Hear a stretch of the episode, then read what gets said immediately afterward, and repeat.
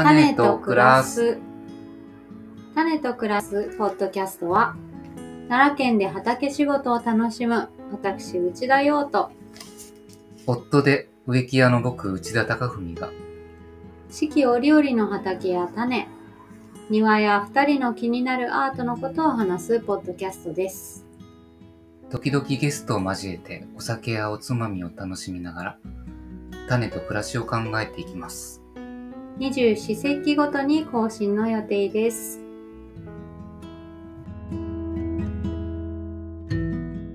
第2回種と暮らす。始まりましたね。甘露ですよ。あー、寒い梅雨って感じ。寒い梅雨。うん。いや、確かにこう、以前の春分の時と比べて、秋分。あ、秋分か。秋分、秋、ね。あの、朝晩はすごい寒くなってきたし、うん。月は綺麗だし、うん。うん、めっきり明け見て、なんかこう、冬の手前？な感じがうん、するなと思ってるし、うんでもあんまりこう、雨とかは少ない気がするなとかって思ってて。そうね、すごい秋晴れがずっと続いてたね。うんう。ん。とても気持ちいい。うん、うん。そうそう。あ、甘露。うん。最近畑とかは？甘露。畑はね、やっともう雑草の勢いがすごい変わった。めっきり変わって。うん。で、草のその、なんか、生え具合というか、そうそう。その勢いという、うん、夏のその、こう、わさっとなる感じとは違う？全然違ううね。んで、まあ、ただし、それこそ今、稲もちょうど稲刈りがね、周り中みんなやってるんだけれど、その稲科の雑草が一斉にこうもう種がつき始めていて、うんうんもう種がボロボロ落ちる 時期なので、つまりこう今から生えてくるすぐ生えるものはないんやけど、うん。来年の準備を一斉にその雑草たちが始めているといううん、なるほどね。困った事態にもなっております。来年、また生きていくためにはっていう。そう。種今をたくさんそう、な作りんかまき。種と暮らすのはいいんだが、うん雑草の種とも暮らしていくっていうこの、おっと、これはやばいっていう時期でもあるまあね。感じかな。うんえ、何かこう、収穫とか、うん。なんか、この間これ苗を植えたとか言ってたけども、うんあ。と種をまくとかっていうのは。うんうん。あ、そうで。すね。えっと、まず、今日畑に行ってきたんだけど、うんえっと、10月8日が甘露ですね。うんそのあたりに今畑で採れてるものは、えーすごくいっぱい採れるのがオクラ。夏野菜でしょ。いやー、オクラはね、去年も10月の中旬ぐらいまではうん。採れてうて、んで、あの、ちょっとね、早くなる、あの、早く硬くなる感じなんやけど、でも、あの小さい時に取れば、まだまだ、うんうん。今日も10個以上取れたかな？すごい。という感じで、まあ、ね、農家さんに比べたら全然ですけど、家庭菜園で1日にね、そんなに取れても食べきらないぐらい。確かそう。で、ナスも取れましたし、に。うん。ピーマンも取れるし、だからまだ夏野菜がね、ちょびっとずつ取れる感じ。うん。まあ、ナスとかはね、なんか秋ナスっていうの、うん秋に取れる？うん。ナスっていうのがね。あとは、そうね、あの、ちょうど、えっ、と、この間言ってたハブ茶は、えっ、と、そその袋、あ、その後ろ、後ろ、売ったの後ろ、これ、そう。すごいね。あ大変な大量に。取れてまして、乾かしてるのと今日取れたのと、それからその柄、うん。種取りした後のが柄がこう、ね。ちょっと大変な事態になりつつありますね。今がパンクする感じの取れ具合。うんなんか苗を植えたって言ってたけども。苗はね、あの、油中って言って、えっ、と、白菜とか、うん。えーブロッコリー、うん。カリフラワうん。うん。ー、うんまあ、キャベツとかうん。入る、それ。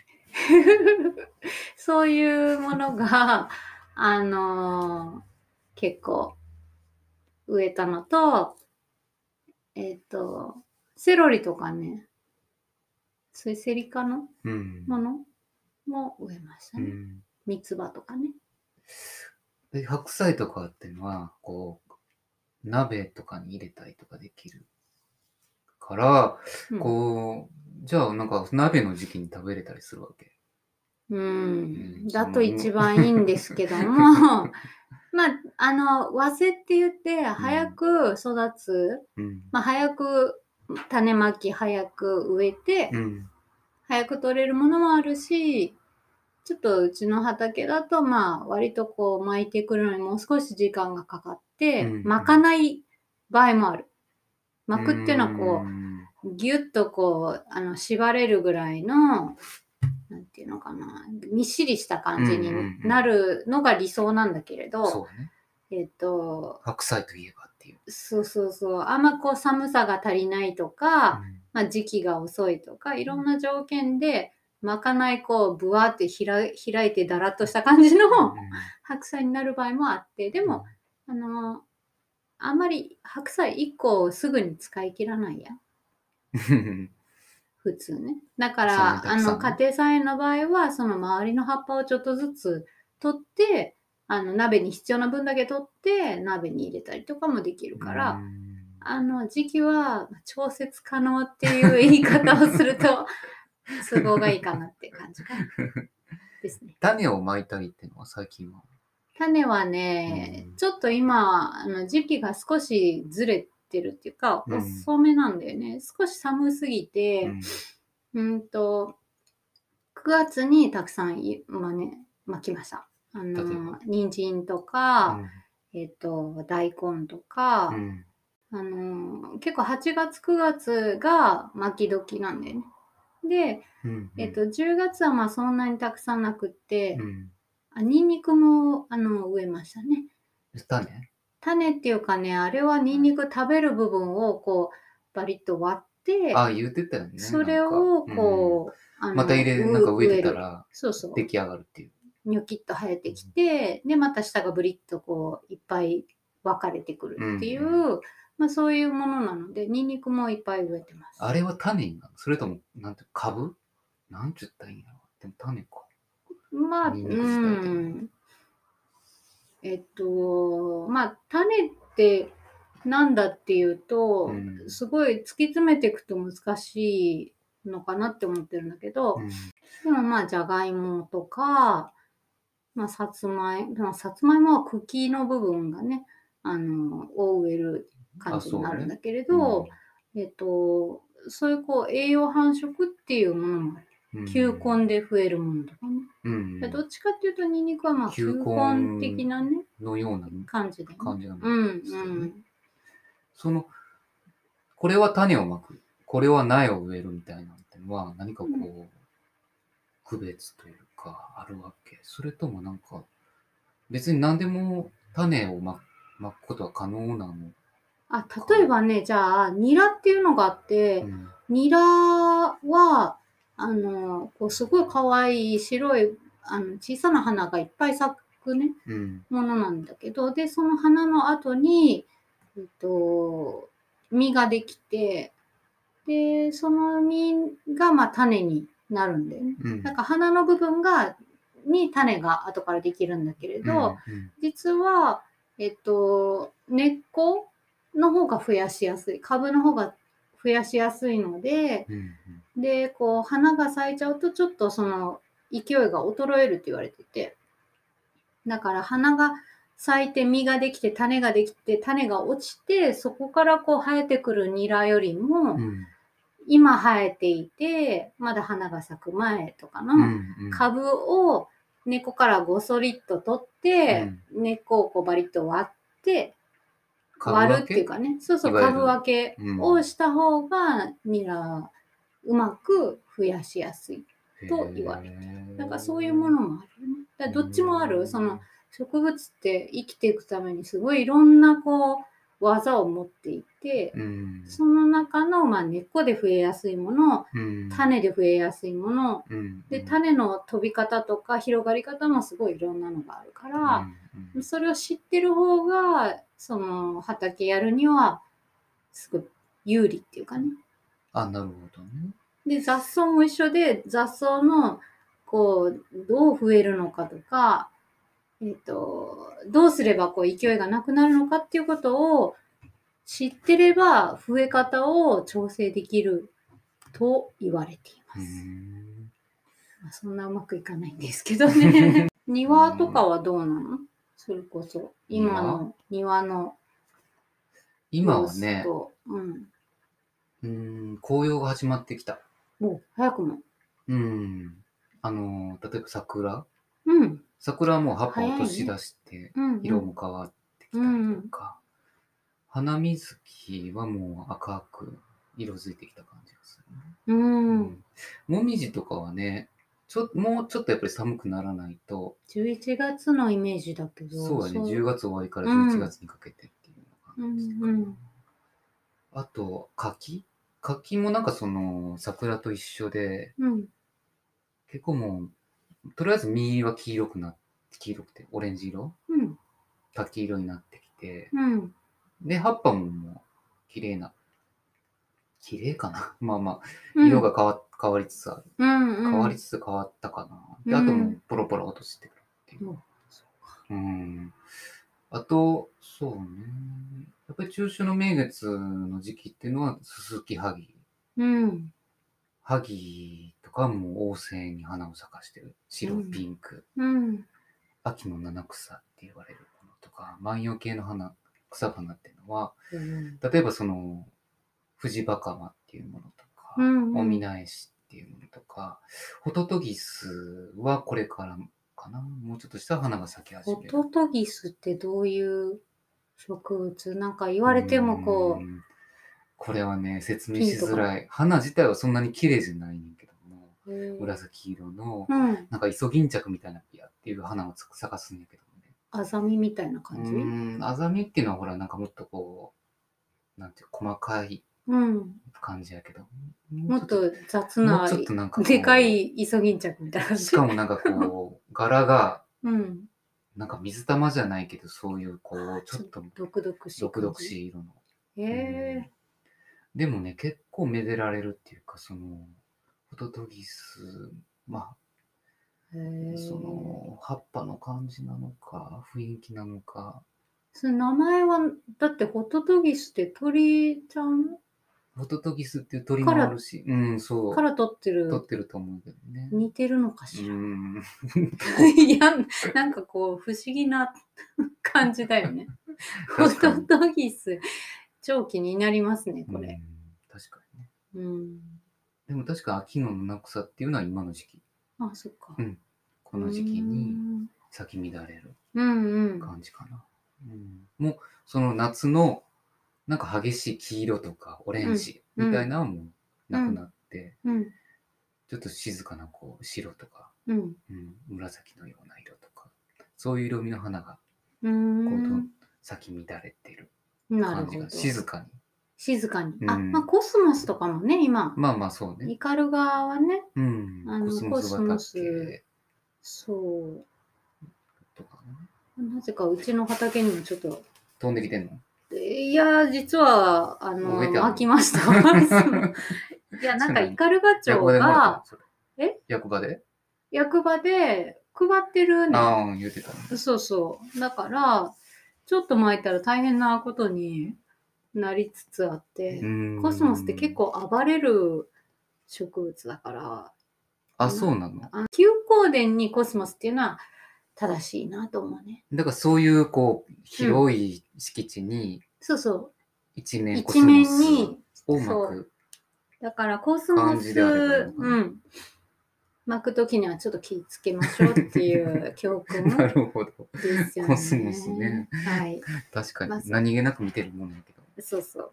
でした。そうね。うん。まあ前回その、ちちょっとね、種の、うん。種を、に興味を持ったきっかけというかね、うん。うん、そういう取り組みっていうか、活動をし始めたきっかけみたいなことを聞いてて、うん。まあ、もうちょっとね、その、身近な種みたいなことを聞いてみたいなと思うんやけども、今回は。うん。うん、穀物じゃあ私の、こう、ちょっと、まだ、えっと、成功してないんですけど、えっと、すごい育てたい憧れの種についてご紹介します。うん。でそれは、あの、それこそね、稲刈りの時期に巻くうん。麦なんですけど、うん。大麦うん。というのがあって、うん実は、あの、麦茶の材料っていうか、あの、麦茶は大麦なんですよね。うん、麦ってほら、あの、なんか、ピッピってエビみたいな、うんうんうん。でしょ？乃木っていうね。あうん乃木っていうのうんうん。ピっていう。ヒゲがね。あれ、あれ一本に対して、こう、その種というか、うん。一個ずつついてる。ああるわけ。うん。うん何しろ、その大麦をですね、私はすごく育てたい。と言って、まあ一応育ったんだけれど、うん。うんなんでか、なんでやりたいかというと、えー数年っていうかもう、ちょっと10年近くなるんですけど、ビール作りっていうのをやってまして、うん。その、やってるね。うん、ビールを、自家製ビールっていうのはうまいとうん。いうので、ただしそれはもう、麦を、まあ、麦芽糖って言って、その、まあ、麦シロップみたいなのを作って、そのシロップから、もう出来上がったシロップを、えっ、と、使ったビール作りしかしたことがないんだけど、んぜひ自分の育てた大麦でビールを作ってみようじゃないかと狙ってるわけです。うん。で、その、まあ、シロップを作るには、まあまあ、えーいるんだよね、その麦の種がね。うん。だから、え4年前かな。あまあ、とにかくイカルガの畑を、まあ、イカルガに引っ越してきて、畑始めてから、大麦を育てるぞって言って、で、麦は秋巻きなので、えっと、まあ、少なくともここの地域では秋に巻いて、えー6月ぐらいに取れる。うん。ちょうどだからまあ、稲と反対のね、二毛作とか言うと、稲を、あの、5月とか6月とかに植えて、秋取れました。で秋にそれが取れたら、今度は麦をまいて、麦が、えっ、と、うんまた、今度は麦を刈り取る頃に稲を植えるっていう、うん。まあ、そういうこう、サイクルなんだけれど。うん。やってみたんですけどね、まあちょっとまだ鳥の被害で カスカスにこう食べられちゃってあ、ちょうどいい時期に。うん。ちょっとここ数年まだできてないんですけど、あの、ちょっとうちに身近な種の一つとして大麦っていうのがうん。ありますよ。よ。で、まあ麦茶もこれはできますとう。ん。うん。ちょっと自分で言ってね、この間言ってたハブ茶みたいな感じで、うん。種を取り出してからその種をいってお水を加えて煮出すと麦茶になりますよ。うんうん。穀物はほとんど種？食べれるものって。うん、そうだね。だから大体そういうこう、まあイネ科のものが多いんだけれど、うんえっと、そう、その種種にもなって食べられるっていう、その保存もすごい効くから、もう世界中で穀物っていうのはやっぱ主要な作物の一つだようね。ん、そうだね。うん。まあ、種のことをね、ちょっと少しだけ勉強してると、うん。あなんだかやっぱり面白いなって思うことがたくさんあって、うん、やっぱこのちっちゃい一粒がうん土に降りて芽を出して野菜になるとかさ、穀物になるとかって、うんあもうなんだか命なんだなとかって思う時があるね。うんもう本当にちっちゃな一粒なんだけどね。うん。ああ、そういうことなのか、種っていうのはって。なんか今までその何気なしに普通に食べてるのってお米もそうだけど、うんパンとかもそうかもしれないしね。うん。うん。種を食料としてるわけっていう。うん。うんうん、種、食料、命。あ、まあその辺っていうのは本当に普通につながってるもんだななんてね、うん思うことがたくさん最近こう思ってて。うん庭でもね、やっぱり種が落ちて、木がみ、木がこう伸びてくるっていう感じっていうのはね、うん命ですよ、ね。命ですねっていうのは。うんうんあ、そういうとこなんだねって思って。なんかね、そう、秋はすごい季節で、実は。うん。なんか、もしかしたら一番好きな季節かもしれないんだけど、んまあ、実りのね、秋っていうのはよく言うけれど、そうだね。一番その、次の年の準備を、こっそりっていうか、まあ、激しくっていうかう、ん。ややり始めてる時期でもあって、うんまあ、だからこう、祭りも、ね、今年はそのコロナですごい少ないけれど、うんもう、こう、どんちゃん騒ぎの真っ只中じゃないですか。まあそうね。ありがとう、今年の恵みって言って、来年もよろしくっていう、すごい、あの、まあ、始まりの季節でもあるかなっていう気はしてます。うん確かにね。うん。一年かけてこう秋に向けて頑張ってきた。うん。で、寒い冬を迎えるうんって。いう。で、また春までっていうのを、うん。ああ、まあなんか普通に自然の営みとしてね、人間もやってきてることなのかって思うと、確かにこうすごく豊かな季節かもしれないね、秋って。うんうん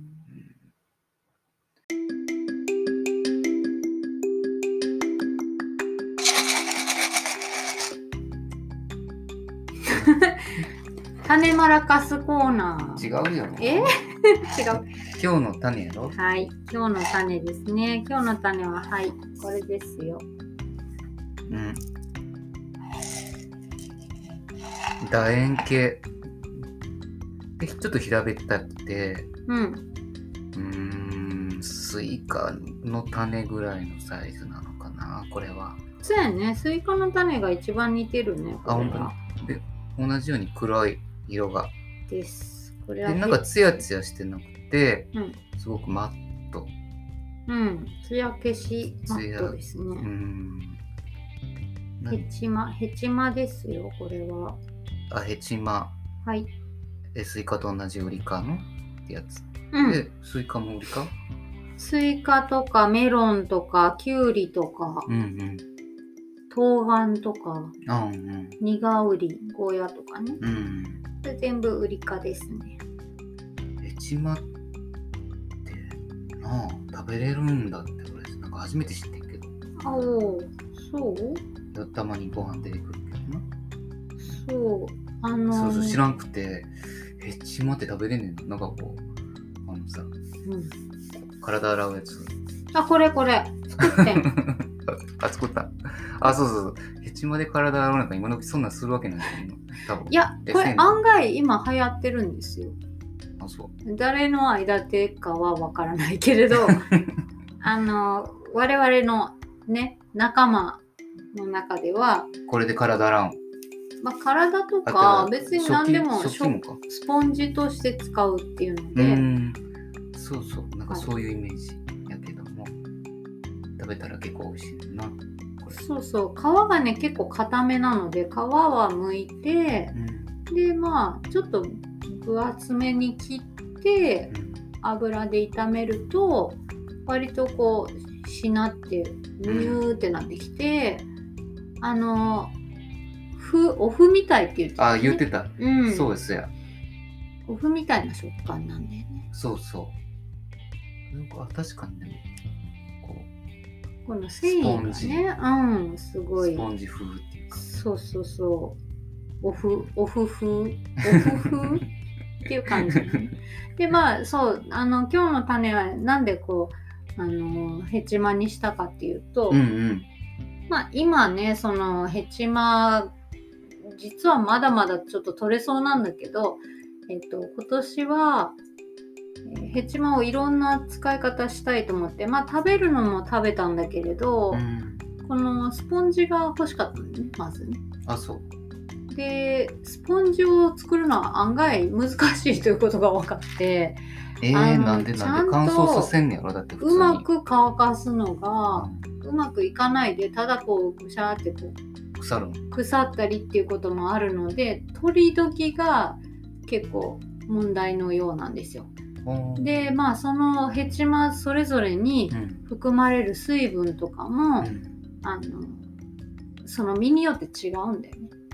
だからうまいことえ乾いてくるとこの今ねちょっと目の前にあるこれはまあまあうまくいくんじゃないかと思ってるんやけどあの綺麗にこう周りが黄色からこう茶色になってでちょっと中身軽いと。うんうんいうのは多分うまく水分抜けてきてるんじゃないかって思うんですよね。でそれがうまくいくと今度は、うん、とその皮がパリパリって取れてくるので、あのお水の中につけてわさわさわさってこう洗うと、この種がさっきのスイカの種みたいな種がいっぱい出てくる。うんでそれをこうかき出してからのうんさらにか洗って乾かしてスポンジができるっていう感じです。でまあこれ多分あのスポンジ作り名人とかがいてあのもっとうまいやり方を知ってる人が教えてほしいんだけど あのとりあえず今年の1個目はまあうまくいったのでこう2個目に今チャレンジ中。あ、そっか。あのいずれうち今あの網たわしみたいなの使っててそれはそれでいいねんけどあのプラスチックを減らしていこうっていう私のこう勝手なチャレンジであ、なんか食器洗いの食器洗いの。スポンジ、あれ？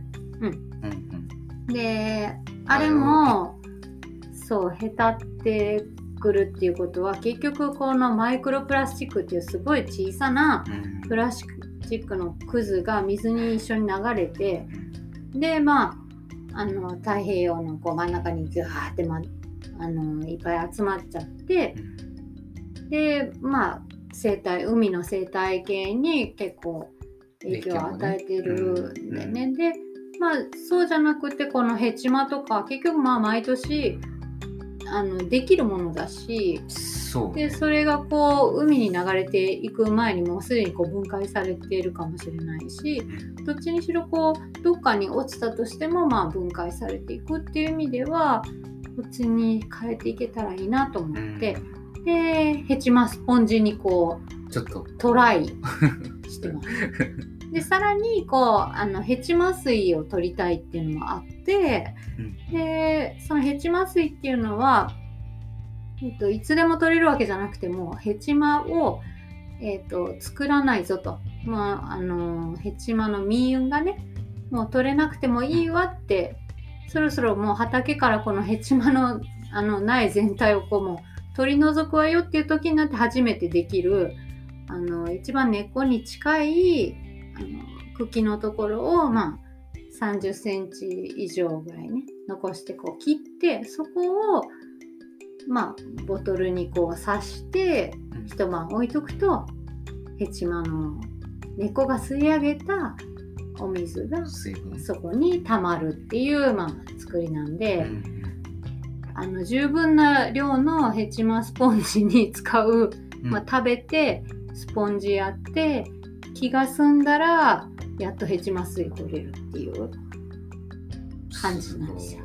まあでも副産物がいっぱいあっていいなと思って。えそのヘチマ水って何をするの？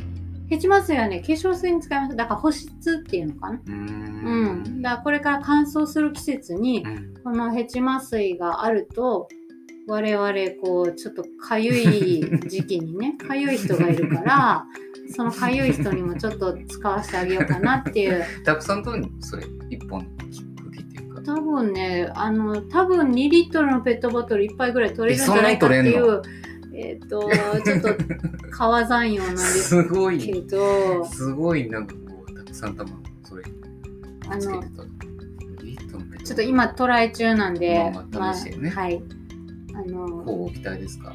はい。タヌキだったらごめんなさい。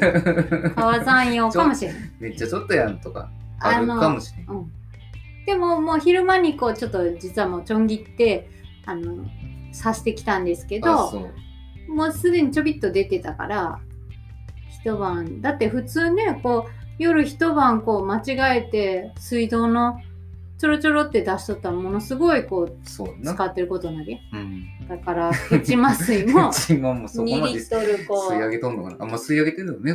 こんだけのよを楽しみにしてます。それでした。ねヘチママラカスも、ヘチマラカスもできるからね。い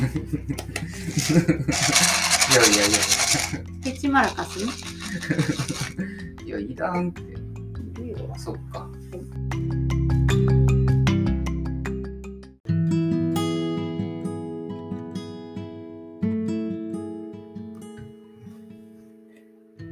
お知らせがありますね。よはいうちゃん。お知らせです。えっ、と、来週10月12日の月曜日と、その次の週10月19日の月曜日に、えっと FM 五条、奈良県の五条市の、えっと、五条なんですけど、そのえー FM 五条の縦横ラジオっていう番組にお呼ばれしました。その月曜日、えー10時半から11時。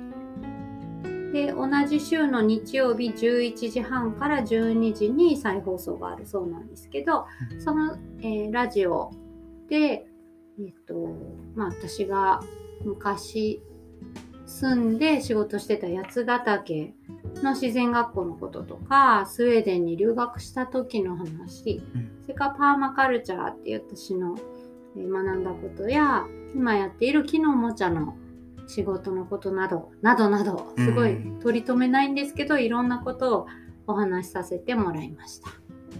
うーんと、それは何？インターネットラジオとかでも聞けるうんの。かな？そうですね。えっと、はいその時間だけ聞ける、えーサイマルラジオっていうそうなんですけど、えっと、月曜の10時半から11時に、その12日と19日の2回うん。出てます。で、えっと、リンクをこの、えポッドキャストのところに貼っときます。うんうん。ので、よかったら聞いてください。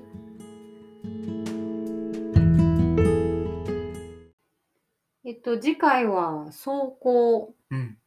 で、走行っていうのは霜が降ると書きます。で、うんえっと、今年はその走行は10月の23日金曜日うんうん。頃にえお届けする予定です。